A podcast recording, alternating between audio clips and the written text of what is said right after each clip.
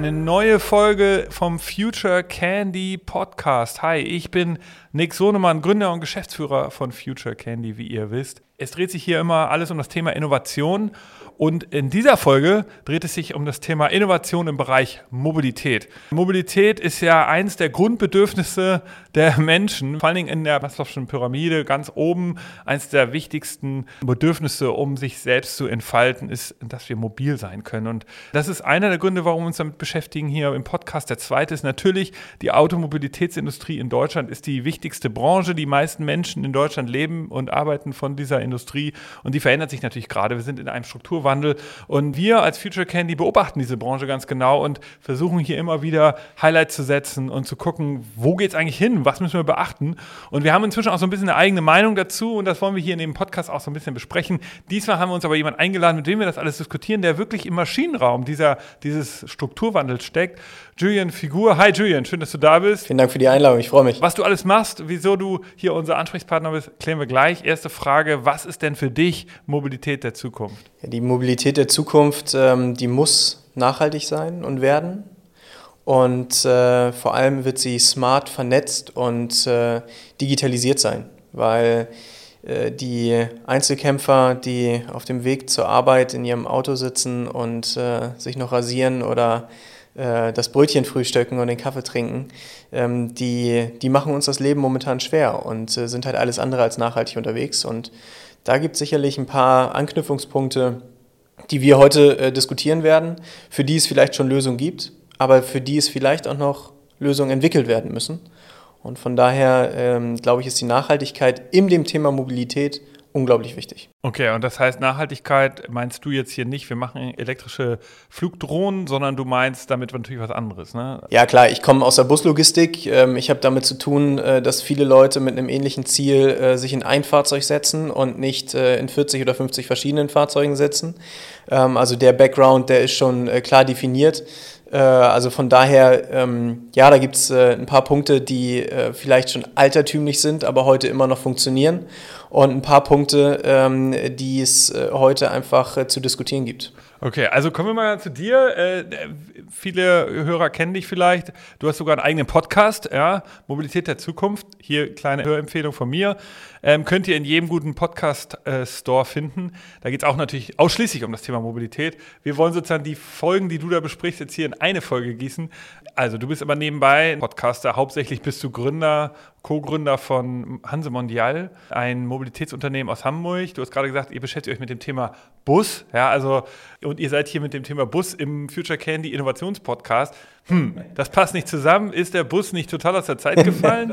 äh, erzähl doch mal, warum ist der Bus innovativ und wieso, wieso passt das so cool in das Thema neue Mobilität? Also ja, du hast vollkommen recht. Wir können darüber diskutieren, ob der Bus tatsächlich äh, zukunftsfähig ist und ähm, ob das die Lösung ist. Und äh, ich bin davon überzeugt, dass der Bus als äh, gesellschaftlich anerkannt im Nah- und Fernverkehr, im ÖPNV, aber auch im äh, Eventbusiness, im äh, Messegeschäft, für die Flughäfen und so weiter in der Tourismus, in der Tourismusbranche ähm, lange Jahre Historie hinter sich hat und überall seinen Dienst erwiesen hat. Und ja, wir können an dieser Stelle darüber diskutieren, wie cool der Hyperloop ist oder irgendwelche Hängebahnen und, und E-Scooter und Flugtaxis und, und was es alles so gibt. Ähm, die haben alle ihre Daseinsberechtigung. Und äh, ich glaube halt, dass der Bus ähm, mit dem, was er schon seit Jahrzehnten, Jahrhunderten tut, von der äh, Postkutsche mal irgendwann angefangen, bis heute äh, zu, zu den modernsten und sichersten Fahrzeugen auf der, auf der Straße, ähm, die äh, heute schon fast in der Lage sind, äh, vollständig autonom zu fahren, muss ich ganz klar sagen, dass der Bus heute an dieser Stelle unterbewertet ist und viele, viele Probleme lösen kann. Und zwar bin ich davon überzeugt, wenn ähm, Menschen mit einem ähnlichen Ziel oder sogar mit dem gleichen Ziel ähm, sich besser in einen Bus setzen, und zu einer Messe fahren oder zu einem Kongress fahren oder vielleicht auch zu einem Musikfestival fahren, ähm, dass da das Anreisen mit einem Bus deutlich nachhaltiger und verkehrsschonender ist, als wenn die Leute sich halt alle in einen Pkw setzen, beziehungsweise jeweils in einen Pkw setzen. Ja, ich meine, das hast du schon gesagt. Also ein Bus ersetzt 40 Autos. Ähm, ähm Das, es gibt sogar so ein cooles Video, äh, so ein Twitter-Meme, wo, wo so gezeigt wird, so eine Straße in Amerika, äh, Standbild, da stehen 200 Autos mit 200 Insassen, dann Schnitt, 200 Insassen in einem Zug und das ist sozusagen nur so eine ganz kleine Menge an Menschen, die in der Mitte von dieser riesigen Straße stehen und dann ein Bus, da war ist es dann noch kleiner und dann noch Fahrräder, da sieht man den Größenvergleich, wie, wie sinnvoll das sein kann. Aber erzähl noch mal ganz kurz ein bisschen mehr zu Handel Mondial. Also euer Geschäftsmodell ist ja jetzt ihr seid ja nicht, nicht im Bereich wie Flixbus tätig, sondern ihr seid B2B-Anbieter. Das heißt also, große Firmen, die vielleicht einen Campus haben, könnten jetzt euch buchen damit, und regelmäßig so einen eigenen Shuttle-Service einsetzen, zum Beispiel, richtig? Ja, genau. Also es geht prinzipiell darum, dass wir äh, weniger im Liniengeschäft äh, tätig sind, aber im individuellen Mitarbeiter-Shuttle was dann auch vielleicht ansatzweise einem, einem Linienverkehr äh, gleichkommt, aber individuell auf die Firma oder auf den Industriegebiet oder das Industriegebiet äh, zugeschnitten wird, um halt vielleicht die letzte Meile, den letzten großen Bahnhof oder vielleicht auch die Innenstadt miteinander zu verknüpfen, weil wir brauchen uns nichts vormachen, die urbanen Räume, die sind voll. Und äh, die City, die jetzt äh, äh, noch Kapazitäten hat, um vielleicht große Companies aufzunehmen, um dort vielleicht auch ein neues Headquarter eröffnen zu können oder so, die gibt es in Deutschland fast nicht. Also musst du, wenn du expandieren willst, wenn du wachsen willst, wenn du größer werden willst, auf die grüne weiße Wiese. Und äh, viele, viele Unternehmen, äh, internationale Unternehmen, ähm, ohne jetzt äh, großartig Namen zu nennen, Nick, sag du mir das, ich könnte dir ein paar Beispiele nennen, ähm, die, die gehen auf die grüne weite Wiese und die machen sich Gedanken darüber, wie man halt dort Mitarbeiter hinbekommt, nachdem sie gebaut haben, aber noch nicht vorher die Infrastruktur, die fehlt an der einen oder anderen Stelle. Und äh, da kommt der ÖPNV vielleicht nicht hinterher, die sind nicht schnell genug, die sind nicht individuell genug oder sagen sich ganz, äh, ganz klar auch, für mich lohnt sich das nicht, ähm, diesen Umweg äh, oder diese Fahrplanänderung durchzuführen, weil äh, da kommt nichts bei mir an.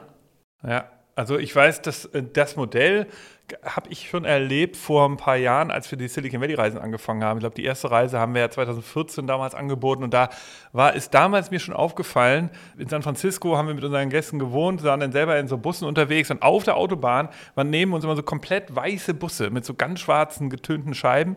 Die sahen so total edel aus und dann hatten die immer nur so Nummern. Also meistens stand da so M3 irgendwie, das war dann äh, Menlo Park, glaube ich, und MV war Mountain View, das stand nur so Kürzel drauf. Man wusste als Außensteher nur, wenn jemand erklärt hat, dass das Shuttle waren von Google und von Facebook, die ja ihre Headquarter im Silicon Valley, äh, tief im Silicon Valley haben. Und natürlich viele ihrer Mitarbeiter, die leben in San Francisco, das sind so 40, 50 Kilometer.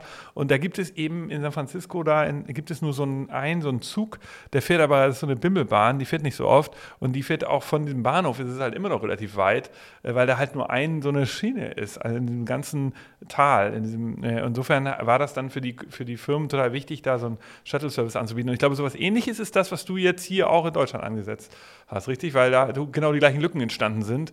Natürlich haben wir einen guten ÖPNV, anders als in Amerika, aber trotzdem gibt es dieses Ding, dass, dass genau Firmen halt mit ihren neuen Forschungszentren oder so dann, oder ich meine Tesla, das Tesla-Werk wird doch jetzt sicherlich ein guter Kunde, wenn die öffnen, oder? Ich meine, da in Brandenburg gibt es doch wahrscheinlich gar keinen. Äh, Anschluss. Äh, ja, du hast vollkommen recht. Ähm, die Idee kann man sicherlich aus Ado äh, Amerika adoptieren, ähm, aber mit den deutschen ähm, Reisebusherstellern ähm, haben wir natürlich eine gute Landschaft hier in Deutschland.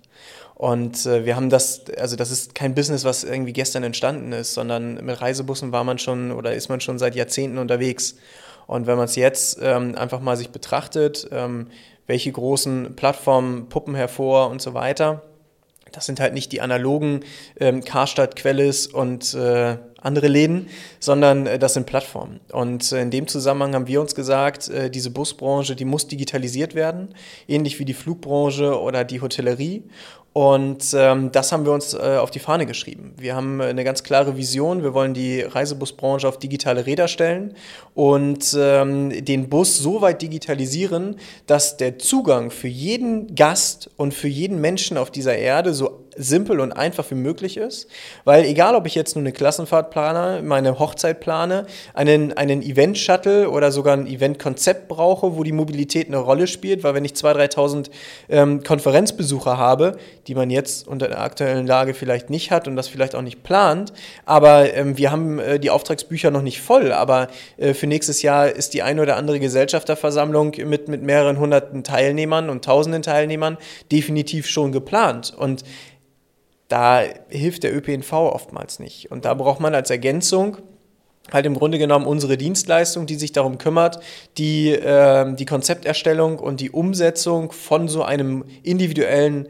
Mobilitätskonzept entsprechend umzusetzen. Aber erklär noch mal genauer, also wie würde das denn jetzt funktionieren, wenn das vollständig digitalisiert ist. Sagen wir mal, ich mache jetzt eine Gesellschafterversammlung oder Hauptversammlung. Ja, ich habe da die Aktionäre, die da kommen wollen. Dann kriegen die einen Link, können sich da auf so einen Bus-Shuttle buchen und das läuft dann unter dem Brand der Marke, die die, die Veranstaltung macht oder wie läuft das? Genau, genau. Also super alles äh, äh ungebrandet. Da ist gar nicht äh, entscheidend, dass wir da mit drin sind. Ja. Im Grunde genommen ist es dann so, dass die Teilnehmerliste äh, entsprechend im System hinterlegt wird, eine Agenda und Zeitpläne und Fahrpläne hinterlegt sind und äh, von Hotel 1 werden äh, um 9.30 Uhr die 40 Leute abgeholt. Vielleicht fährt auch dann um 9 Uhr äh, oder um 10 Uhr nochmal ein Bus, äh, sodass man da irgendwie ja, was Rollierendes darstellt oder so, je nachdem, wie das ganze äh, Muster aussieht. Aber im Grunde genommen kriegt der Gast äh, gesagt, okay, alles klar, hey, um 9.30 Uhr fährt mein Shuttle und äh, braucht nicht mehr irgendwelche Aushänge sich angucken oder sonst irgendwas oder hoffen, hey, ist das jetzt mein Bus oder ist das nicht mein Bus?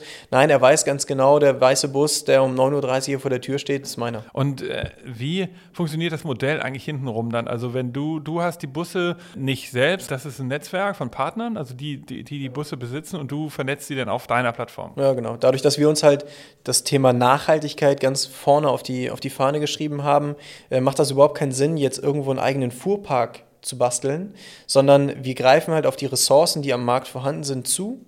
Ähm, und äh, unsere, unsere, also wir, haben, wir sprechen von 3600 Busunternehmen in Deutschland, wovon vielleicht 2200 für uns relevant sind. Ähm, und die haben Busse auf dem Hof stehen.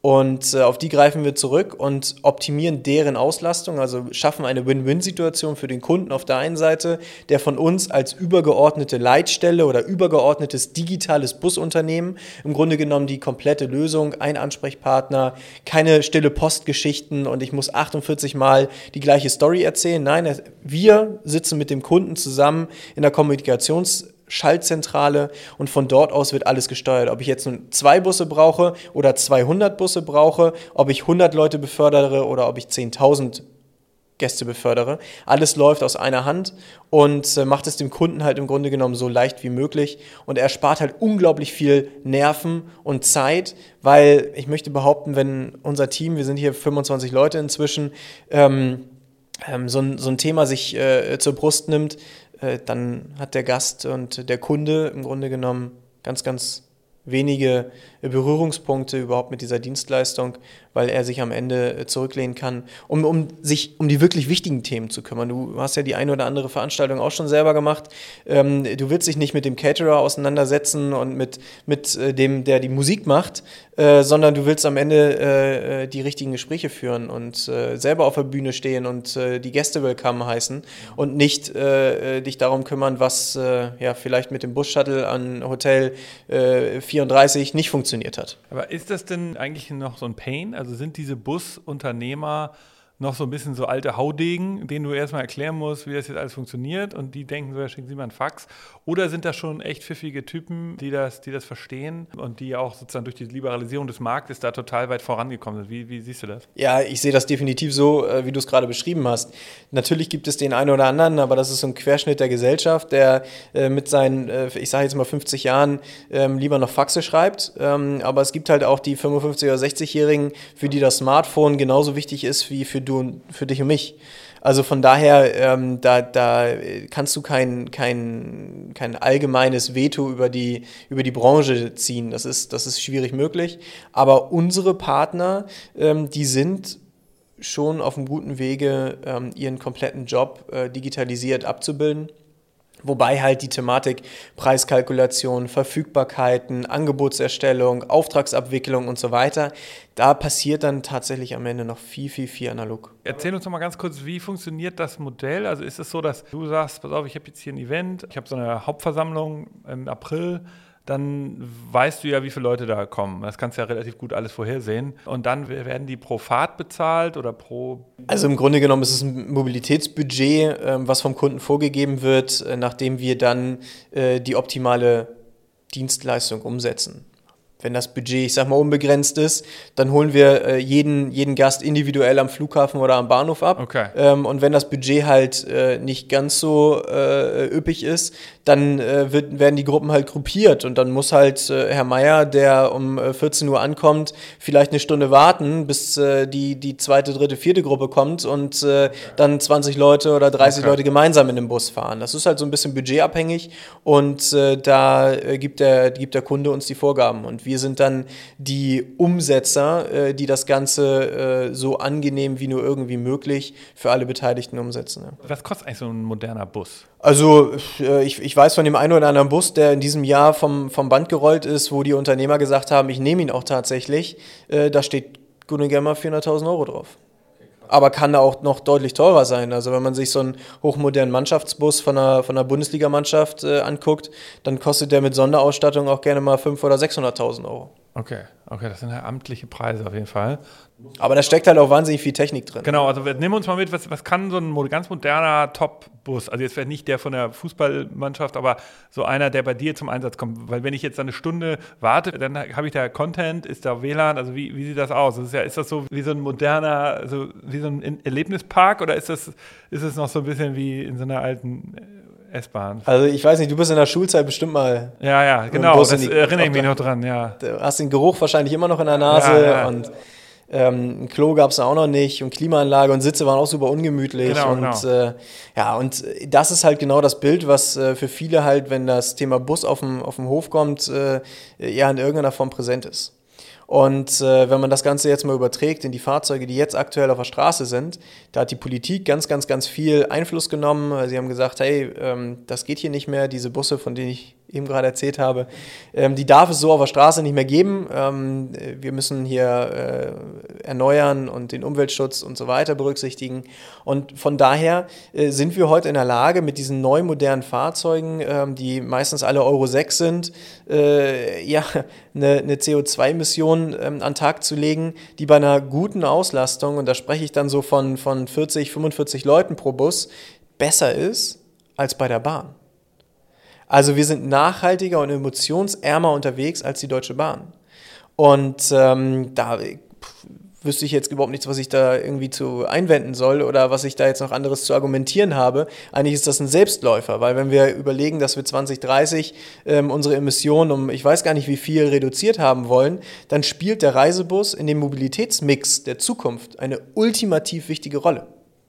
Und äh, äh, wenn wir dann darüber sprechen, was dann vielleicht multimedia-technisch, WLAN und, und irgendwelche Bildschirme und, und äh, äh, gemütliche Sessel und, und Schlafsesselbestuhlung und so weiter, Kühlschrank, Klimaanlagen und, und ach, alles Mögliche, alles pipapo. Ich könnte dir jetzt ein paar Videos zeigen von irgendwelchen Disco-Bussen und so weiter. Ähm, äh, Kann man auch bei dir mieten. Kann man am Ende auch bei mir mieten, aber äh, das ist so, äh, das ist, das, darum geht es im Grunde gar nee, nicht. Nee, klar. aber lass uns dann vielleicht mal, gehen wir mal ein paar Jahre zurück zu diesem ganzen Thema äh, Busmarktliberalisierung, weil ich, ich meine, du siehst ja gerade an mir, ich bin auch noch echt noch ein bisschen Laie. Ich bin einmal, zweimal Flixbus gefahren, ich glaube einmal vor ein paar Jahren, da gab es jetzt noch ADAC-Bus und das war ich habe schon gemerkt, dass da mehr los ist. Da war WLAN und da war irgendwie, äh, insgesamt war das irgendwie eine Experience. So, äh, ich glaube, bei einer App konnte ich sogar sehen, wann der ankommt. Trotzdem, es war auch noch nicht perfekt natürlich. Also ich glaube, das ist, ich hatte noch nicht dieses Erlebnis, das du mir jetzt gerade beschrieben hast. Ähm, erzähl mir noch mal ganz kurz, wie waren denn diese Liberalisierungsmarkt, eigentlich was war davor? Wieso war das eigentlich so, dass das so schlimm sein konnte damals in meiner, als ich diese Schulfahrten hatte? Wie, wieso war das überhaupt möglich? Ich meine, da gab es ja auch schon bequeme Autos und so. Ist zurückzuführen, ähm, Ne, für den einen oder anderen Zuhörer ist das vielleicht äh, kein Begriff mehr, aber wir hatten mal so eine Trennung in Deutschland, eine Mauer. Ne? ähm, und äh, da war es halt so, dass die, dass die Busse ähm, im Grunde genommen, die nach, die nach Berlin reingefahren sind, äh, der, ähm, der Bahn oblagen und die sich darum kümmern durften als Monopol. Und das Ganze wurde von ein paar cleveren Studenten, 2000, also in einem deutlich längeren Prozess, aber mit dem Ziel und mit der, mit der Rechtsprechung 2013 aufgehoben. Und äh, die haben das Ganze liberalisiert und. Also Moment, du hast gerade gesagt, Studenten, die haben da äh, aktiv da, sich darum gemüht, dieses Busmonopol, das die Bahn hatte, äh, bis 2013 aufzubrechen, im wahrsten Sinne des Wortes, ja. Es waren Studenten, ich, ich, ich, glaube, die kamen so aus der äh, Kölner Ecke, ähm, haben, das, äh, haben den Bus oder haben das Unternehmen Dein Bus äh, gegründet.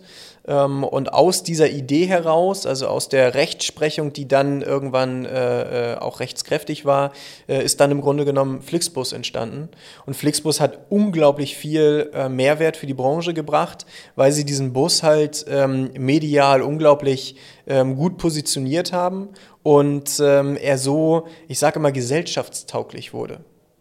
Und so äh, ja, die, die Renaissance des Reisebusses äh, neu entdeckt wurde. Und der Bus ist heute, ähm, natürlich spreche ich aus meiner Perspektive, weil ich es jeden Tag äh, in irgendeiner Form äh, diskutiere und, und äh, dafür Lösungen entwickle ähm, für die Kunden, die den Bedarf haben oder vielleicht auch noch gar nicht wissen, dass sie diesen Bedarf haben, weil viele Leute sagen halt einfach, und da kommen wir sicherlich gleich nochmal drauf zu sprechen, wenn es so um die Mobilitätsansprüche geht in der Gesellschaft, die sagen, ja, habe ich immer so gemacht, warum sollte ich denn jetzt Bus fahren? Ne? Die sagen sich, oh, ich habe meine, meine 400 Vertriebler habe ich immer nach Kassel geschickt zum, zum Jahres-Sales-Kickoff. Äh, ähm, warum sollte ich da jetzt äh, acht Busse einsetzen? Habe ich nie also gemacht. die sind mit, immer mit dem Pkw gefahren. Genau, genau machen es halt weiter so. Wenn man jetzt mal reinguckt in die notwendige Nachhaltigkeit, äh, die in der Gesellschaft ähm, eingefordert wird, ähm, ist dieses Umdenken zwangsläufig notwendig. Und das habe ich in diesen zwölf Jahren, in denen ich jetzt in dieser Branche tätig bin, ähm, von der Pike auf an miterlebt. Anfangs, ja, da habe ich mich darum gekümmert, äh, dass so ein Bus halt ein bisschen um den Kirchturm fährt und äh, mal eine Schulklasse irgendwo hinfährt. Aber Events haben da noch nicht so richtig stattgefunden. Und mit dieser Zeit ähm, ist das eigentlich so eine, so eine ungebrochene Kurve gewesen, immer, immer bergauf. Und es wurde immer attraktiver, mit dem Bus unterwegs zu sein, ähm, weil man, äh, ja, ich könnte jetzt ganz, ganz viele Vorteile aufzählen, aber äh, die, die ist halt für viele Leute einfach praktisch. Wie funktioniert denn dein Marketing heute? Also du sagst, du hast natürlich Glück, dass Flixbus für dich ein bisschen sozusagen das Thema präsenter gemacht hat in der Gesellschaft, wobei die ja ein B2C-Modell haben oder die arbeiten ja gar nicht in deinem Markt. Da ist jetzt die Frage, gehst du jetzt zu Firmen und sagst, pass mal auf, hier habt ihr schon mal den Bus überlegt und so. Wie ist denn da dein Feedback? Also wie, wie läuft das? Oder musst du gar nicht mehr missionieren ähm, oder vermeidest du missionieren? Also wie ist da deine Haltung? Nein, also äh, natürlich gehört Werbung ähm, auch dazu. Und äh, im digitalen Zeitalter ist es natürlich viel ähm, Online-Marketing, was wir da machen. Und äh, wir haben da die eine oder andere ganz clevere Strategie umgesetzt, ähm, die, die uns ähm, heute gerade organischen Traffic liefert. Aber äh, wir sind natürlich auch da präsent, wo, wo äh, Paid Ads äh, zu schalten sind. Okay, also ihr macht äh, typisches, also online, ihr müsst jetzt, geht jetzt nicht zu einer Eventagentur oder ja, zu doch, den Eventabteilungen von großen Firmen? Ja, zwangsläufig. Also diese Akquise ist auch notwendig und das Netzwerken ist unglaublich wichtig, um äh, in diesem Markt äh, halt auch da gesehen zu werden, wo es gebraucht wird, weil ähm, das ist halt äh, oftmals ähm, so eine One-Shot-Geschichten, wo man sagt, okay, ich habe jetzt 25-jähriges Jubiläum, ich mache da mal was ähm, und dann äh, machen die das nächste Mal erst wieder fünf Jahre später was, so dass man halt schon ähm, in diesen Tonus einfach reinkommen muss und immer wieder präsent sein muss, weil der Bus halt kein, kein Objekt und keine Lösung ist, die tagtäglich passiert. Problem ist natürlich, also ihr habt wirklich natürlich einen, harte, äh, harten Wettbewerb, weil die großen Autokonzerne, die, die mögen das ja wahrscheinlich nicht. Die wollen ja lieber, dass der Flottenverantwortliche von so einem Konzern da weiterhin die Leasingautos bestellt. Und die werden ja auch krass incentiviert und kriegen ja auch alles Mögliche an Packages, solange das die Compliance zulässt. Das sind ja wahrscheinlich aber so Leute, die ihr am besten an Bord kriegen müsstet. Die müssten ja eher sagen, so pass auf, wir brauchen jetzt erstmal weniger Leasingautos, wir machen ein bisschen mehr mit Bussen. Also da müsst ihr wahrscheinlich noch viel viel Überzeugungsarbeit leisten, oder? Also ähm, Mitarbeitermobilität ist, äh, glaube ich, für die Zukunft ein ultimativ wichtiges Thema.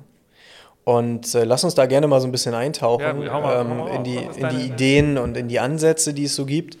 ähm, wo der Bus vielleicht gar keine ultimative ähm, erste Rangstellung hat, sondern ähm, ich bin der Meinung, äh, ich weiß nicht, hast du selber ein Auto? Fährst du viel Auto? Nee, ich ich habe kein eigenes Auto, ne. Ah, du hast nicht mal ein eigenes Auto, spannend. Ich nehme nur hier diese Sharing Services und genau, kein eigenes Auto. Sharing, Sharing ist halt auch genau unser Ansatz, weil ähm, dieser Bus, der hat eine Auslastung von, ich sag mal, zwei, drei, vier Tagen in der Woche ähm, und die anderen Tage, die da sind, die möchte ich diesen Bus halt auslasten.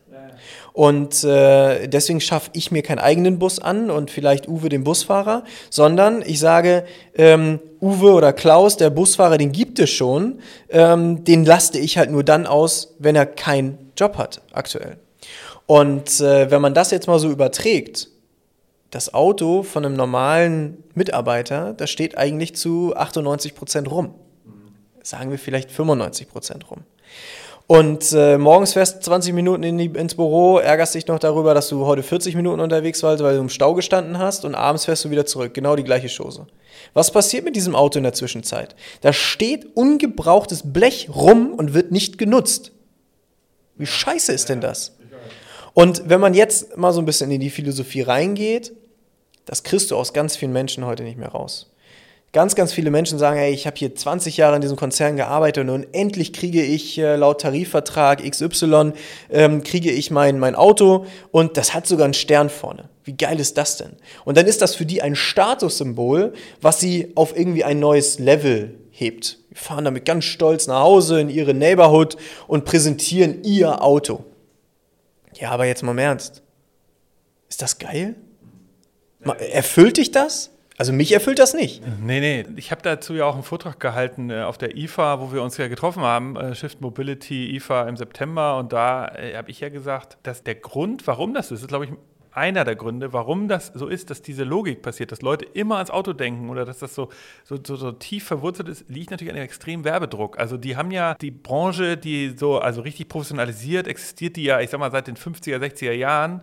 Und seit dem Zeitalter, wo das Fernsehen entstanden ist, waren die Autokonzerne mit die ersten, die da Werbung geschaltet haben. Und die haben einfach Milliarden über Abermilliarden in den Jahrzehnten ausgegeben. Und das hat sich so tief in, in unsere Köpfe gebrannt, dass das kriegst du, das ist das Problem am Ende, dass die Werbespendings im Busmarkt halt nicht so groß waren, sonst wären die genauso groß gewesen, dann würden wir jetzt alle Busfans sein. Das ist das Problem am Ende. Und natürlich, klar, der, die persönliche Freiheit. Ich glaube allerdings. Ah, lass uns auf die persönliche Freiheit eingehen. Genau, die ist natürlich Quatsch, weil du fährst ja heute in die Stadt. Du brauchst länger einen Parkplatz zu finden. Du bezahlst sogar lustigerweise ja fast mehr. Das Auto zu parken ist ja teurer, als damit zu fahren. Also, äh, ich, das ist einfach total ist total irre geworden mit so einem Ding. Jetzt kommt es bis auf die Städte an. Es gibt Städte, die sind so klein wie Hamburg, also kleiner, einfach im Ausmaß. Da lohnt sich ein Auto sowieso schon mal nicht, weil du überall in zehn Minuten mit, mit, mit den öffentlichen Verkehrsmitteln bist. Berlin ist ein bisschen eine andere Story, ist halt eine relativ großflächige Stadt. Da ist es so, da brauchst du immer überall eine Stunde hin mit der Bahn. Da ist ein Auto schon mal gar nicht so schlecht. Aber es ist halt echt so, es kommt ein bisschen drauf an. Ich behaupte allerdings, dass, dass die Städte eben auch so viel machen gegen das Auto inzwischen, weil sie alle wissen, dass es total unpopulär ist. Keiner will das mehr, findet das cool. Alle sind eigentlich dagegen. Es gibt aber so natürlich dieses Paradoxon. Das ist meine Meinung. Ich glaube, in drei Jahren wird sich das krass ändern. Wie siehst du das? Wann wird dieser Moment kommen, dass das alles viel logischer wird? Oder ist das schon? Und wir merken es noch nicht. Nee, nee, nee, nee, nee, nee. Also ich glaube, diese Jahrzehnte ähm, Automobillobby, ähm, die in, Ham in Deutschland äh, Einzug genommen hat, die kannst du nicht von heute auf morgen aufbrechen. Und diese, diese Routinen und diese Standards, die da gesetzt wurden, das Auto macht frei, das Auto ist ein Status und so weiter, ähm, das, das geht nicht von heute auf morgen. Aber nehmen wir jetzt mal das Beispiel, ich bin im Sommer, anstatt äh, in die USA zu fliegen, ähm, bin ich mit einem Camper unterwegs gewesen, 14 Tage. Musst du dir so einen Camper kaufen? Oder kannst du ihn einfach nur mieten für den Zeitpunkt, wenn du ihn brauchst? Und wenn wir jetzt mal überlegen, äh, so, so ein ganz klassischer Passat, der kostet inklusive aller Kosten, Reparaturen und Parkzettel und, und alles, wo du so einen Schnitt drauflegst, irgendwas zwischen 750 und 800 Euro im Monat. Das muss man sich mal reinziehen für ein, für ein Gefäß, für ein Objekt, was du eigentlich nur für die Tür stehen hast und eigentlich gar nicht bewegst. Moment, also das ist interessant. Also, also, da drin ist dann der Wertverlust und da drin sind die Inspektionskosten, der Benzin, die, der ganze Betrieb, also der Vollkostenberechnung. Genau, Vollkostenberechnung, irgendwo zwischen 750 und 800 Euro. Und das steht vor der Tür Und wenn man sich jetzt mal überlegt, ähm, ja, eine coole Wohnung in Hamburg nicht günstig, ähm, äh, kostet äh, vielleicht 1000 Euro, aber die benutzt du ja we wenigstens. Deine Kinder haben ein Dach über dem Kopf, äh, du kannst lecker kochen, du kannst Spiele spielen, du, du nutzt diese Wohnung wenigstens. Aber ein Auto, das brauchst du vielleicht nur, keine Ahnung, ein Zehntel des Monats wirklich effektiv, indem du vielleicht mal zum Zoo fährst oder an die Ostsee fährst oder was auch immer. Und ich sage immer, ich möchte es benutzen, wenn ich es brauche. Und ich möchte es nicht nutzen müssen, weil es vor der Tür steht. Und äh, für mich tut es doch überhaupt nicht weh zu sagen, vielleicht müssen da auch die Automobilvermieter, also Sixt, Europcar, Starcar, wie sie alle heißen, ähm, vielleicht nochmal ein bisschen moderner denken und sagen, naja, vielleicht mache ich es auch einfach das Automieten auf Knopfdruck möglich und dann wird das Auto bei dir vor die Tür gestellt. Egal wie es dann aussieht. Ja, Carsharing über DriveNow und wen auch immer äh, gibt es heute schon.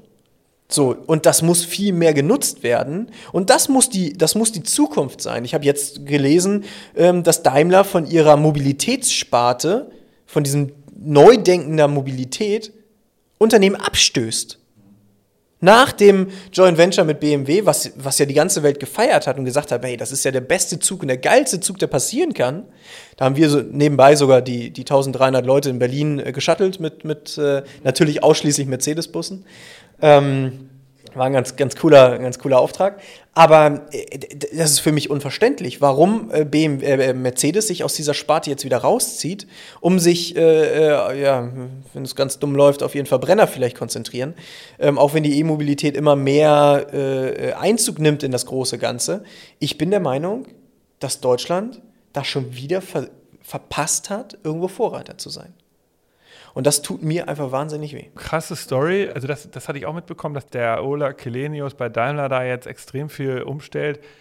Ich kann das noch nicht beurteilen, weil ich nur immer so einzelne Sachen sehe. Äh, man muss das jetzt nochmal beobachten. Aber zurück zu, zu euch. Ist denn Hanse Mondial etwas, was am Ende in deiner Vision dann, weil du hast jetzt über das Auto lang geredet und es ist dann irgendwann eine App für Businesses, wo alle Sachen drin sein könnten. Also wenn ich sage, ist das so dein Plan, deine große Vision, das große Ganze, dass du sagst, wir starten mit Bussen, aber wir werden eigentlich der, die App für Businesses, für deren Fuhrpark, deren Mitarbeitertransport. Also ich, ich bin bestimmt gerne mal, äh, mein Bruder würde jetzt sagen, im Orbit unterwegs und äh, habe hab große okay. Visionen und so weiter, aber man muss auch Realist bleiben. Ne? Also ich glaube, du bist auch gerne mal ein bisschen crazy Klar, unterwegs ja, und hast ein paar verrückte Ideen, die du auch gerne umsetzt und mit begleitest und so weiter. Aber die Mobilität, die ist so elementar in Deutschland. Ähm, und wir sind ja auch gar nicht schlecht. Also die Mobilität in Deutschland ist ja wunderbar, egal ob es jetzt nun die großen Automobilhersteller sind, die Deutsche Bahn ist oder Airlines wie Lufthansa, denen es aktuell vielleicht nicht ganz so geil geht, aber grundsätzlich sind wir in Deutschland richtig, richtig gut. Aber dieses New Made in Germany fehlt aktuell so ein bisschen. Wir haben aktuell keinen großen Player in Deutschland, der die Mobilität der Zukunft mitbestimmt. Flixbus? Ist das, ist das die New Mobility? Ist das das, was die Welt wirklich braucht? Ich weiß es noch nicht so genau. Und deswegen, um deine Frage zu beantworten, es wird sicherlich eine Plattform geben, die diese Mobilitätsangebote im, im großen, ganzen Mobilitätsmix darstellen und, und auch, auch buchbar machen. Egal, ob wie diese Card jetzt nun aussieht, also wir sprechen im Payback von so einer Deutschland-Card, dann kannst du Cashback sammeln und so weiter ähm, in ganz Deutschland. Ähm, sowas in die Richtung kann ich mir schon vorstellen. Und äh, wenn man jetzt mal so einen Schritt weiter denkt, okay, alles klar, man sammelt Social Points dafür, wenn du nachhaltige Mobilitätsangebote nutzt. Heißt, du fährst mit dem Carsharing, du nutzt Moja oder fährst mit der, mit der, mit der Deutschen Bahn, die Ökostrom nutzt. Und dafür sammelst du Punkte, die du dann im Folgemonat für deine Profikart einsetzen kannst oder für das nächste Mal E-Scooter fahren oder was auch immer. Dann haben wir, dann schaffen wir einen Anreiz, der ja im Grunde genommen der Gesellschaft zeigt, wenn ich Gutes tue, kriege ich auch Gutes zurück. Und das könnte ein interessanter Ansatz sein. Der ist noch nicht durchdacht. Ich habe da in dem einen oder anderen Podcast mal so ein bisschen drüber philosophiert und mit dem einen oder anderen drüber gesprochen. Ähm, aber vielleicht muss man sowas halt mit berücksichtigen und vielleicht auch mal weiter diskutieren und vielleicht immer an so einem runden Tisch mit drei, vier, fünf Leuten in so einem cleveren Brainstorming einfach mal gucken, was man daraus machen kann. Weil ich bin der Meinung, ähm, dass dieser Mobilitätsmix, den wir ja in Deutschland definitiv brauchen, egal ob wir jetzt nur den urbanen oder den ländlichen Raum uns angucken, ähm, da geht das nicht alles und ich stäub hier was drüber und das funktioniert dann, sondern es ist nach wie vor individuell. Und von daher, ähm, Hanse Mondial wird nicht die Plattform für Deutschland oder Europa sein. Okay. Ähm, wir wollen der Anbieter sein für die individuelle Buslogistik und wollen dafür Events und Mitarbeiter-Shuttle und so weiter äh, transparent, ähm, fair und vor allem mit dieser Tugend einer kaufmännischen Grundeinstellung vertreten. Heißt, wenn wir jetzt hier aufstehen und uns einen Handschlag geben, dass dieser Handschlag auch was Wert hat oder einen Wert hat. Und das vermisse ich so an der einen oder anderen Stelle. Ne, so, ich glaube, da bist du auch äh, auf, meiner, auf meiner Wellenlänge. Eine gute Dienstleistung muss auch gut bezahlt werden. Und ähm, in, diesem, in diesem ewigen Preiskampf und so weiter, da, das ist ein Strudel, wenn du da erstmal reinfällst, da kommst du nicht wieder raus. Ja, und das ist halt für mich ganz, ganz wichtig. Ähm, ich bin, ich möchte in meinem Bereich der Experte sein. Das bin ich heute sicherlich. Und ähm, auch mit einem guten Gewissen und mit einem guten Gefühl. Aber wenn, wenn man sich jetzt das große Ganze in der Mobilität anguckt, sind da so viele Player, die alle miteinander integriert werden müssen, um zukünftig eine nachhaltige, smarte und vernetzte Mobilität darzustellen, wo die Player zusammen an einem Tisch sitzen. Okay, wow. Das war jetzt sehr, sehr viel, aber das finde ich geil. Also ich, ich sehe auf jeden Fall, du hast einiges vor. Ich finde ja an der Geschichte interessant, dass du für mich einer dieser Figuren bist, die im Hintergrund schon seit Jahren jetzt zusammen mit deinem Team, ihr arbeitet jetzt ja schon seit Jahren an dieser Story und ich finde, das ist echt eine geile Story der Mobilität. Ihr, ihr macht etwas total Sinnvolles. Ja, trotzdem, wenn man über die Zukunft der Mobilität redet, dann begegnet einem sozusagen in der normalen Presse oder auf großen Events ja immer noch so eine ganz andere Geschichte. Es begegnet einem ja die Geschichte der Flugtaxen, begegnet einem die Geschichte der Nico Rosberg, das Green Tech Festival macht, wo dann irgendwie Sting auftritt und dann der CEO von Google noch irgendwas erzählt. Toll, dass die alle da sind, aber das sind irgendwie, das sind nicht die das sind so diese Glamour-Menschen und die verstellen den Blick auf das wirklich Wichtige, auf den echten Maschinenraum. Und das wollen wir übrigens mit dem Podcast auch erreichen, dass wir dich noch ein bisschen präsenter machen, weil ich finde, das ist doch genau das. Eigentlich sind das doch die Geschichten. Wie ist deine Beobachtung? Ich finde, wir brauchen weniger Glamour. Wir brauchen die Leute, die echt was verändern. Wir brauchen den Typen, der im, in, im Wiener Referat für Urbanisierung und, und, Stadtumbau, der, der unter dem Bürgermeister Entscheidungen trifft darüber, dass jetzt die Radwege hier gemacht werden und wie man das macht, der da total involviert ist, der da irgendwie die Stadt Wien verändert, der muss auf eine Bühne, der muss, der muss erzählt, wie das geht und nicht der Sting, der abends da irgendwas spielt. Also nichts gegen Sting, aber ähm, auf, auf einem Mobilitätsevent. Das ist das, was ich mal vermisse. Wir brauchen deine Geschichte zu Bussen. Wie siehst du das? Was passiert da in der Branche? Wie ist das so oder sehe ich das falsch? Wir brauchen weniger Glamour, mehr. Also den Punkt, den, den, da stimme ich dir zu. Aber wenn wir jetzt darüber sprechen, dass wir ähm, an der einen oder anderen Stelle ähm, ein bisschen Glamour haben, würde ich sogar sagen, brauchen wir das einfach. Weil ähm, wenn wir weg wollen von dieser Individualmobilität Pkw, ähm, muss über diese Glamour-Wege ähm, im Grunde genommen aufgezeigt werden, was es für Alternativen gibt.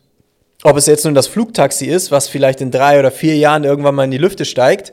Ähm, äh, wir haben ja da den einen oder anderen äh, sehr prominenten, der da äh, auch wirklich aktiv ist. Und ähm, ich, ganz ehrlich, ich würde das auch machen. Ich würde das auch ausprobieren. Lieben gern. Aber ich weiß nicht, ob das die, die, die Mobilität der Zukunft tatsächlich darstellt. Also meiner Meinung nach brauchen wir nicht ein Transportmittel für die fünf Menschen, die sehr reich sind, die bei Uber Air Taxi nochmal ein Huni mehr zahlen, damit sie eine Viertelstunde schneller irgendwo sind. Das ist nicht das Signal, was wir setzen. Ich gewinne mehr und mehr das Gefühl, die Zukunft der Mobilität, meiner Meinung nach, ist im Moment der Bus, Okay, das, ich hätte jetzt erst das Fahrrad aufgezählt, das Fahrrad, der Bus, die Bahn. Das ist die Mobilität der Zukunft. Und natürlich, klar, so kleine, so Lastenfahrräder werden neu sein. Natürlich E-Autos, kleine, sowas, das kommt natürlich dazu. Aber ich gebe dir recht, ist nicht das Konzept das Falsche. Wir brauchen nicht noch bessere Transportmittel für die obersten, reichsten Menschen, sondern wir brauchen einfach eine geilere. Wenn man äh, jetzt mal so ein bisschen den, den, das Flugtaxi mit einbezieht, ähm, ich spreche immer so einer, von einer 5D-Mobilität. Ne, 3D ist ja für uns alle irgendwie ein Begriff. Ähm, wenn ich jetzt überlege, wir sind auf der Straße unterwegs, ähm, wir kennen das Flugzeug und wir kennen das Wasser. So. Jetzt lass uns den Hyperloop da noch mit einbinden, der über so ein Röhrensystem im Grunde genommen mit Unterdruck und so weiter arbeitet. Ähm, das wäre 4D. Und 5D wäre diese, diese Zwischenhöhe zwischen Flugzeug, so wie wir das klassische Flugzeug kennen, und der Straße, wo wir halt ähm, in so einer Zwischenhöhe unterwegs sind, um vielleicht kurze Strecken mit so einem Flugtaxi zu überwinden. Dann finde ich diese fünf Dimensionen in der Mobilität schon ganz spannend. Aber ob das wirklich die Zukunft ist, das kann ich da an der Stelle nicht sagen. Keine Ahnung. Aber ähm, andenken sollte man das. Und vor allem müssen wir anfangen, von diesen 80 äh, Millionen PKWs auf, äh, in Deutschland wegzukommen, wovon eh nur am Tag, keine Ahnung, 20 Millionen oder 30 Millionen vielleicht fahren können.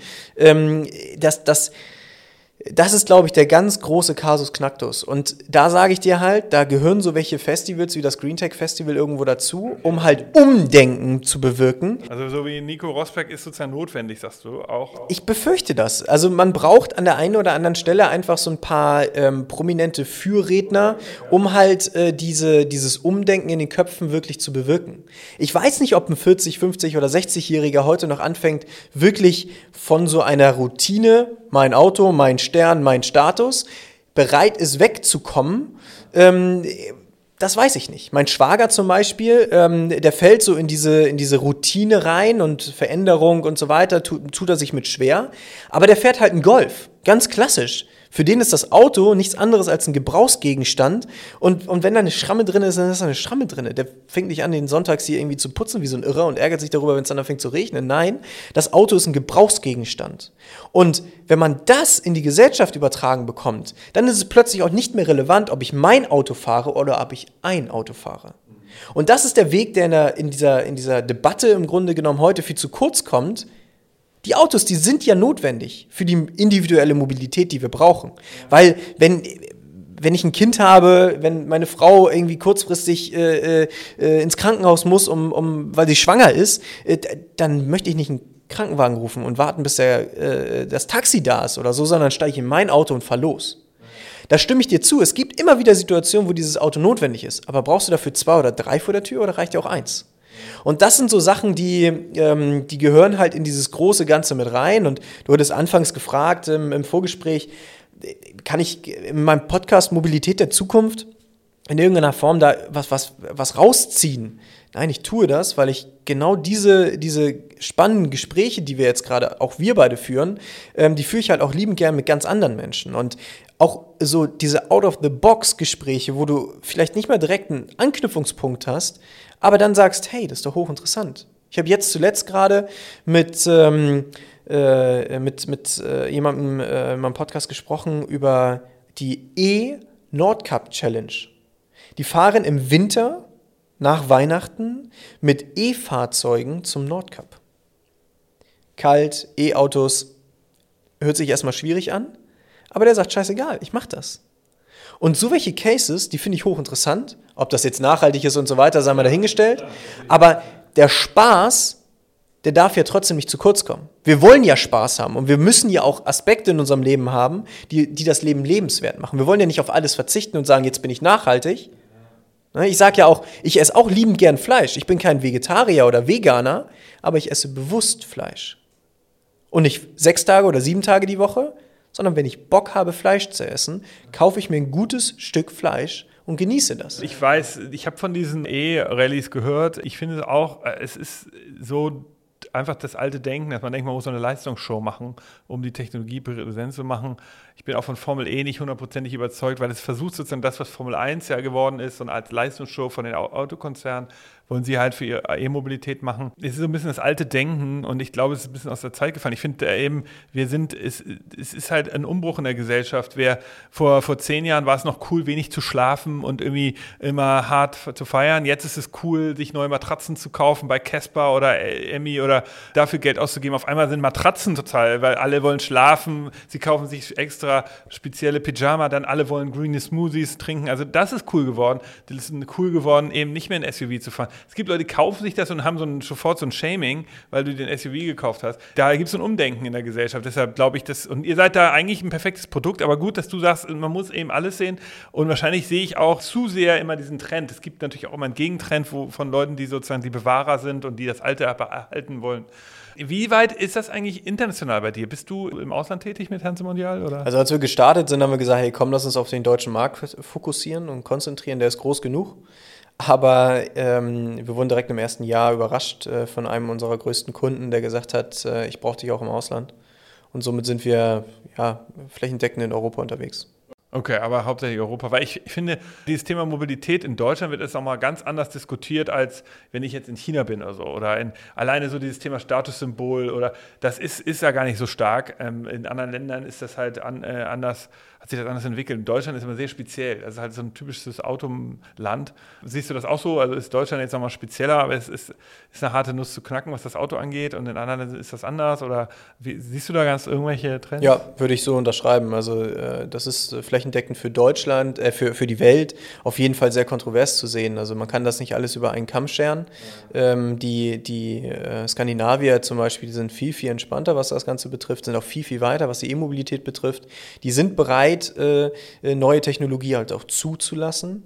Ähm, aber Länder wie zum Beispiel äh, Brasilien, die sind, was äh, die, die, äh, den Bus äh, betrifft, sind die uns gefühlt Jahrzehnte voraus, weil sie halt kein Bahnnetz haben, sondern äh, halt einen viel, viel intensiveren Bus-Shuttle-Verkehr haben in ganz, in ganz Brasilien. Die Türkei ist da auch ganz anders eingestellt gegenüber dem Bus. Und so ist es halt äh, gesellschaftlich ähm, von Land zu Land ein bisschen unterschiedlich. Äh, ja, kann man, kann man schwierig, glaube ich, alles über einen Kamm scheren. Das muss man, sich, muss man sich individuell angucken und findet dann halt aber Anknüpfungspunkte, wo man sagen kann, hey, das kann ich übertragen, das kann ich auf Deutschland übertragen.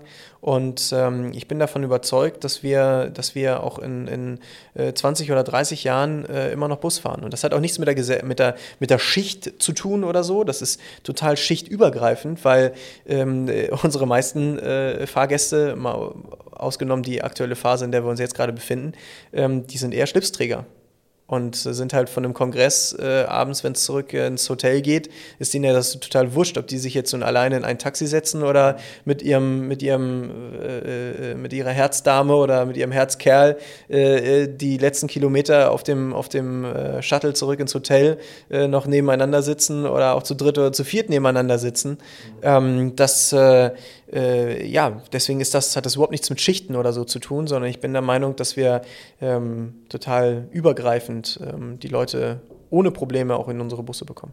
Sag mal was zum Thema Corona nochmal. Also, da ist wahrscheinlich ein Impact bei euch zu merken, nehme ich mal an, weil die Veranstaltungen natürlich ausgefallen sind, dann Homeoffice. Wie wird das das verändern? musst du jetzt andere Hygienekonzepte da? Also du musst wahrscheinlich jetzt was anbieten. Also ja, wo fange ich an? Also äh, wir haben, äh, ich persönlich habe so drei, vier Tage gebraucht, äh, als, als das Ganze äh, auf uns eingeprasselt ist. Wir, äh, ich war noch Anfang März, war ich noch in Dubai mit einer Unternehmergruppe und wir haben, ich, ich war total grün hinter in den Ohren. Ich habe das total unterschätzt und dachte mir, wie, wie, also Corona und so, das kommt bei uns nie an. Ähm, ja, ich wurde dann überzeugt, äh, als ich zurückgekommen bin am Montag ins Büro, äh, sind wir um neun ins Meeting gegangen und um elf habe ich meine komplette Mannschaft ins Homeoffice geschickt. Und eine Woche später äh, ist dann der Lockdown einberufen worden. Und das war schon eine harte Phase. Ja klar, das, das war, glaube ich. Eine richtig harte Phase. So diese Umstellung ins Homeoffice und wie kriegst du dein Team jetzt vollständig beschäftigt? Womit beschäftigst du die eigentlich? Ja, Viele Stornierungen und so weiter. Das war schon echt eklig. Aber wir sind aus diesem, aus diesem, ja, wie soll ich sagen, aus dieser, aus dieser beschissenen Phase äh, ziemlich schnell rausgekommen und haben uns halt überlegt, hey, was können wir denn machen? Und äh, unter anderem äh, haben wir mit 150 Bussen äh, eine Busdemo in Hamburg gemacht ähm, und haben äh, Busse komplett um den Jungfernstieg gestellt und haben so auf diese, auf die Situation aufmerksam gemacht. Und äh, wir, wir hatten ein Arbeitswo. Welche Situation genau? Das ist das halt dass die Branche so wenig Support erhalten hat. Genau, ja genau. Wir haben, eine, wir haben ein, ein Berufsverbot bekommen so wie jetzt die Gastronomen. Ja, ja. Und, und da aber kein Ersatz. Genau, genau. Und äh, dafür mussten wir uns halt intensiv einsetzen. Und das ging dann äh, über mehrere Instanzen und so weiter und haben dann mit den Verbänden ähm, in Deutschland, äh, dem BDO, dem RDA, GBK, ähm, haben wir im Grunde genommen äh, über, über zwei, drei Instanzen in Berlin äh, weitere große Demonstrationen gemacht. Und äh, die, die dritte Demonstration dann mit knapp 1000 Fahrzeugen ähm, hat dann Andi Scheuer dazu ähm, bewogen, ähm, uns 170 Millionen Euro zuzusprechen. So, von denen habe ich nichts, ähm, weil das trifft nur die ähm, Unternehmen, die halt entsprechende Vorhaltekosten haben und die Fahrzeuge auf dem Hof stehen haben, was auch richtig ist. Mhm. Und ähm, das, das war ein Erfolg für uns. Das hat äh, uns Spaß gemacht, wir haben hier Action gehabt und so weiter. Ähm, und äh, wir, haben, wir haben unser Netzwerk erweitert und äh, wir haben viele, viele echt traurige Stories gehört aus Familienunternehmen, die in zweiter, dritter, vierter Generation unterwegs sind und so weiter und jetzt richtig Angst haben, Existenzangst haben. Ähm, aber wir haben halt auch viele tolle und schöne Stories gehört. Und äh, von daher, äh, die, diese Phase ist halt ähm, grundlegend erstmal bescheiden. Ähm, viele, viele sind ins Jahr gestartet und haben gesagt, ey, 2020, das wird das Jahr. Unsere Auftragsbücher waren voll. Wir haben wir haben, äh, ohne jetzt konkrete Summen zu nennen, aber wir haben im siebenstelligen Bereich äh, Storno, Stornos geschrieben, als, als der erste Lockdown geschrieben oder, oder einge, einge, einberufen wurde. Und das ist halt schon für so ein Unternehmen irgendwo, also wirklich Bauchschmerzen hoch drei. Ne? Äh, das fängst du auch nicht einfach so irgendwie ab oder auf.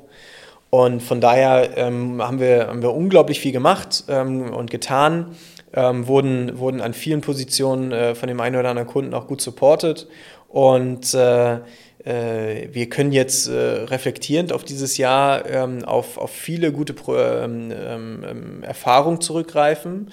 Wir haben ganz, ganz viel ins Team und in unsere Prozessstruktur äh, investiert und haben da äh, auch ein bisschen Beratungsdienstleistungen und so weiter äh, im Haus gehabt, mit der wir einfach einen Schritt weitergekommen sind und uns im Grunde genommen heute äh, ja, wahnsinnig gut positioniert haben. Wir haben viel in unsere IT-Infrastruktur investiert und haben äh, äh, eine, eine, eine, weitere Software ähm, aufgesetzt und äh, sind in der Lage, im Grunde genommen heute äh, diese ganzen Prozesse, die wir sonst ähm, ja, noch mit Excel und, und vielleicht äh, mit, mit äh, WhatsApp gelöst haben, äh, zukünftig über eine Software ohne stille Post und hier mal ein bisschen WhatsApp und dann mal eine Mail und dann doch wieder ein Telefonat und so weiter.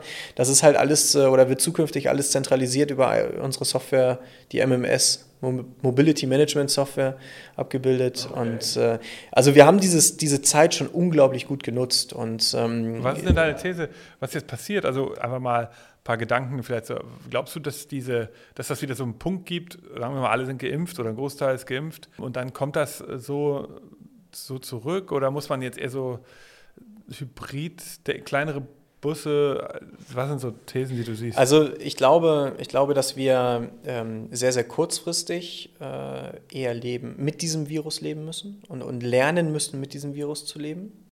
Also das heißt, die Hygienekonzepte bleiben erhalten, Masken. Hygienekonzepte, äh, genau, Masken, Schnelltests und so weiter. Ich könnte mir halt vorstellen, wenn du ins Theater gehst, das Theater wird wird sicherlich in dem nächsten halben Jahr noch nicht wieder voll voll sein.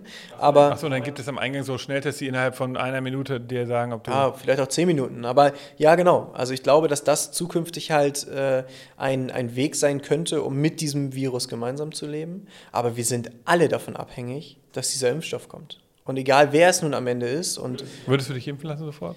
Ähm, ich, bin, ich bin nicht unbedingt so ein Befürworter fürs Impfen. Ich musste damals auch zur Bundeswehr und äh, wurde bei der Bundeswehr geimpft. Ähm, das ist jetzt schon ein paar Jährchen her, wie du dir vielleicht vorstellen kannst. und äh, äh, ich bin kein Mensch, der krank ist. Also ja, ich habe vielleicht mal einen Tag ein bisschen Halsschmerzen und ja, ich habe mich auch schon ähm, äh, testen lassen. Ja gut, aber du würdest, aber du und, und deine Mitarbeiter, weil das ist, äh, ja, also weil der Job hängt ja auch zum Teil davon ab. Absolut. Aber absolut. die würden das äh, machen oder zum Teil, weißt du, hast du noch keine Umfrage gemacht? Nein, wir haben noch keine Umfrage dahingehend aber gemacht. Aber ich, ich, ich, würde, ich würde schon sagen, dass dieser Impfstoff äh, flächendeckend notwendig sein wird. Und ähm, wenn, man, wenn man das Ganze gesellschaftlich sieht, ähm, sollte auch jeder sich testen lassen. Äh, nicht testen, sondern impfen lassen. Ja, ja. Ich, weiß, also ich glaube, die, das Problem ist, dass der erste Impfstoff ja eher nur sozusagen die, die Symptome mildert, aber nicht die Krankheit verhindert.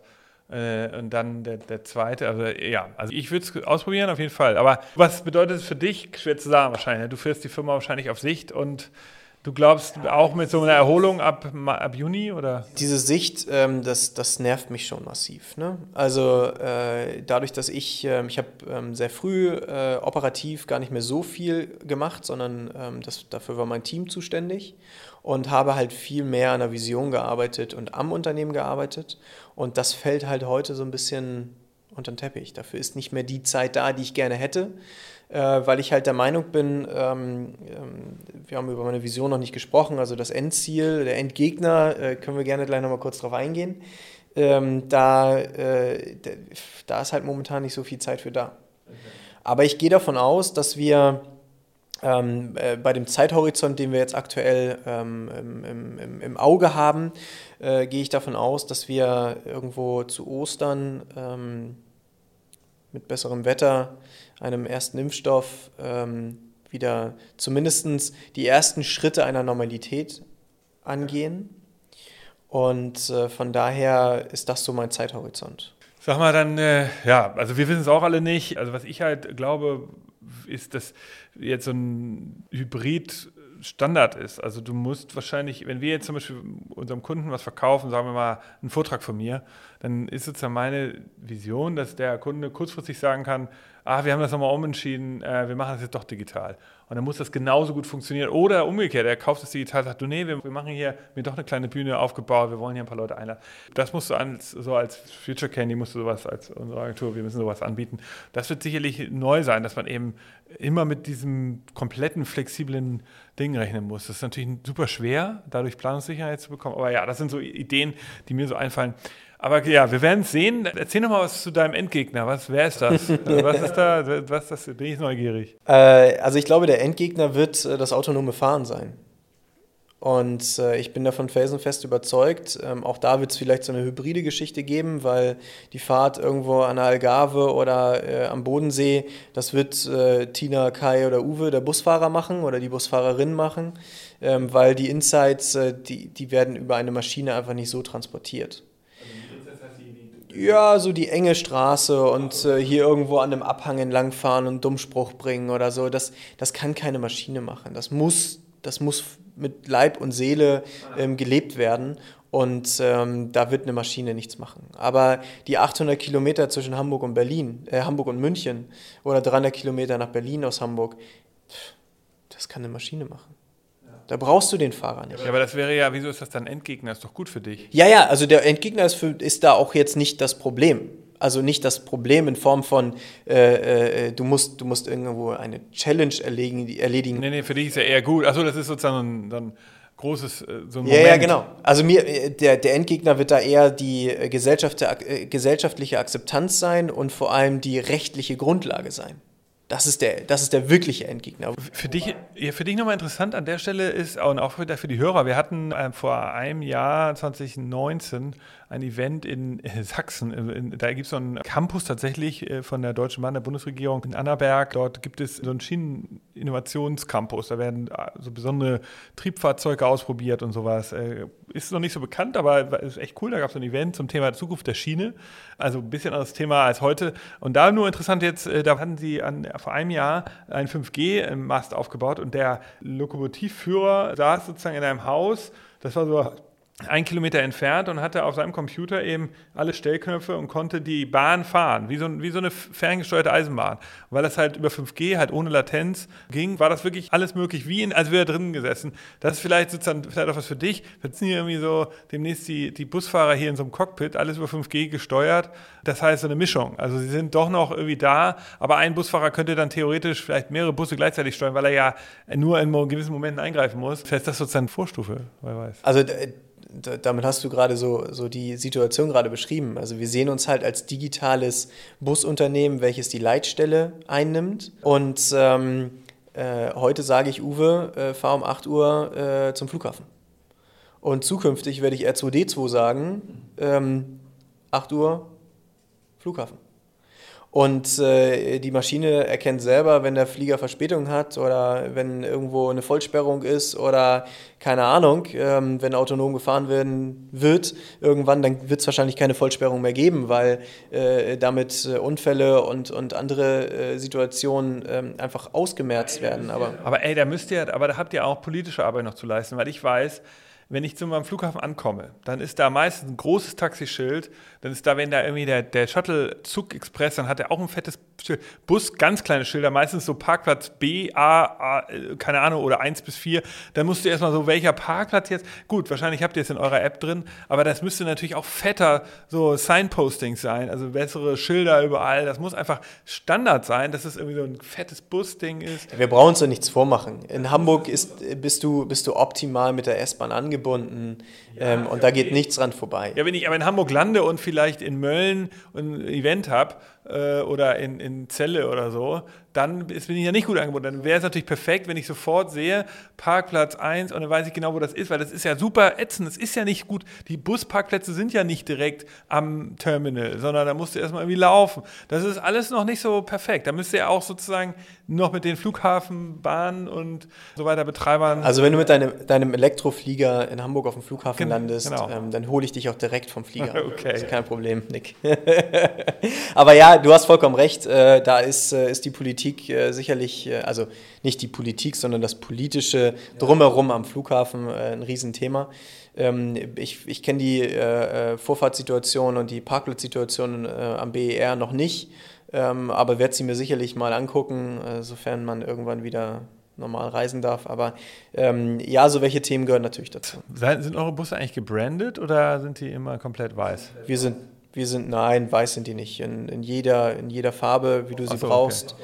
mit Branding und ohne Branding. Der Unternehmer, ähm, wir, wir wollen die Selbstständigkeit unserer Unternehmer fördern und nicht ähm, unser Branding da draufklatschen und sagen, wir sind jetzt Hanse okay, okay. und unsere Busse sind Hanse Mondial, das machen andere. Aber wie sind die denn dann? Also sind dann sind die so irgendwie, wenn der, der Kunde jetzt nicht sagt, dass er irgendeinen Wunsch hat, und sonst könnte der Unternehmer äh, die aber auch bekleben. Ja, ja, die meisten haben ihren Namen draufstehen, ne? was ja auch total in Ordnung ist. Und äh, wenn ich jetzt einen Einfluss darauf habe und mich irgendeiner meiner Partner fragt, dann sage ich, hey, gedeckte Farbe, mach Anthrazit, Anthrazit Schwarz, Silber, Weiß, ähm, irgendwas in diese Richtung ähm, und, und lass den, den, den Firmennamen so dezent wie möglich. Aber ähm, dadurch, dass der Bus halt aus dieser klassischen Reise, aus diesem Reisesegment kommt und dann stehen halt gerne mal vom Heidelberger Schloss irgendwo 30 Busse, äh, da will natürlich äh, Müller reisen oder, oder Frecker reisen oder wer auch immer äh, auffallen, damit seine Gäste auch seinen Bus wiederfinden. Das ist halt so ein bisschen dieses altertümliche und, und noch nicht so richtig moderne, ähm, aber da, äh, äh da, da bewegt sich dieser, dieser, dieser Tonus schon in die Richtung, dass die Fahrzeuge. Ja, ja, klar. Ja, ja, klar. Wir, haben, wir haben einige vollgebrandete Fahrzeuge, ähm, die über die Straße rollen. Ich weiß nicht, Dirk Kräuter ist bestimmt ein Begriff für dich. Ähm, für den fahren wir und haben den Bus komplett gebrandet in schwarz mit, mit äh, ganz Aber das ist auch, also relativ, könnte, könnte man auch schnell abziehen und was Neues draufkleben. Also ne, jetzt nicht innerhalb von zwei Minuten, aber. Ja, ein bisschen Zeit musst du dafür schon. Ja, und, schon sagen, ja, und auch so ein bisschen die Grafikerstellung und so weiter. Da, da steckt schon Arbeitszeit Klar, drin. Ja, stimmt, hast du recht. Aber das machen wir alles hier in-house und äh, ist im Grunde genommen äh, Daily Business. Okay. Krass, ja. Ähm, Nochmal eine letzte Frage vielleicht an dich. Du hattest es ein paar Mal gesagt, dass ein Schlüsselmoment für die Mobilität der Zukunft ist, wenn dieses Bewusstsein kommt, dass Menschen nicht mehr pro Monat 500 bis 800 Euro für ihr Pkw ausgeben. Also teilweise ja nicht so richtig spürbar, weil es der Wertverlust ist. Aber gibt es da in deinem Kopf einen Zeitpunkt, wann das kommt, wann, diese, wann das Bewusstsein schwenkt, also wann dieses Budget, wenn du so willst, frei wird, also diese 800 Euro oder sagen wir mal einfacher gerechnet 500 Euro für einen Golf, werden die irgendwie frei, dass dem Motto so, das ist der Moment und dann haben die Leute Bewusstsein, dass sie ja eigentlich 500 Euro jetzt für Taxifahren oder für Busfahren oder für E-Scooter-Fahren ausgeben können? Oder ist das, ist das schwer zu sagen? Ich, ich glaube, diesen Moment, ähm, den kann man nicht definieren. Also ich würde sagen, der hätte gestern sein müssen.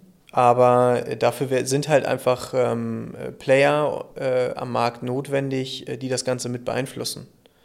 Und da gibt es den einen oder anderen, der so Mobilitätskarten ähm, äh, diskutiert und, und äh, Unternehmen anbietet und sagt, hey, bevor du das nächste Mal deinen Fuhrpark erweiterst um, um 300 weitere Fahrzeuge, mach dir doch eher Gedanken darüber, ob du Mitarbeiter vielleicht auch incentivieren kannst, indem du sagst, du kriegst hier eine Mobilitätskarte.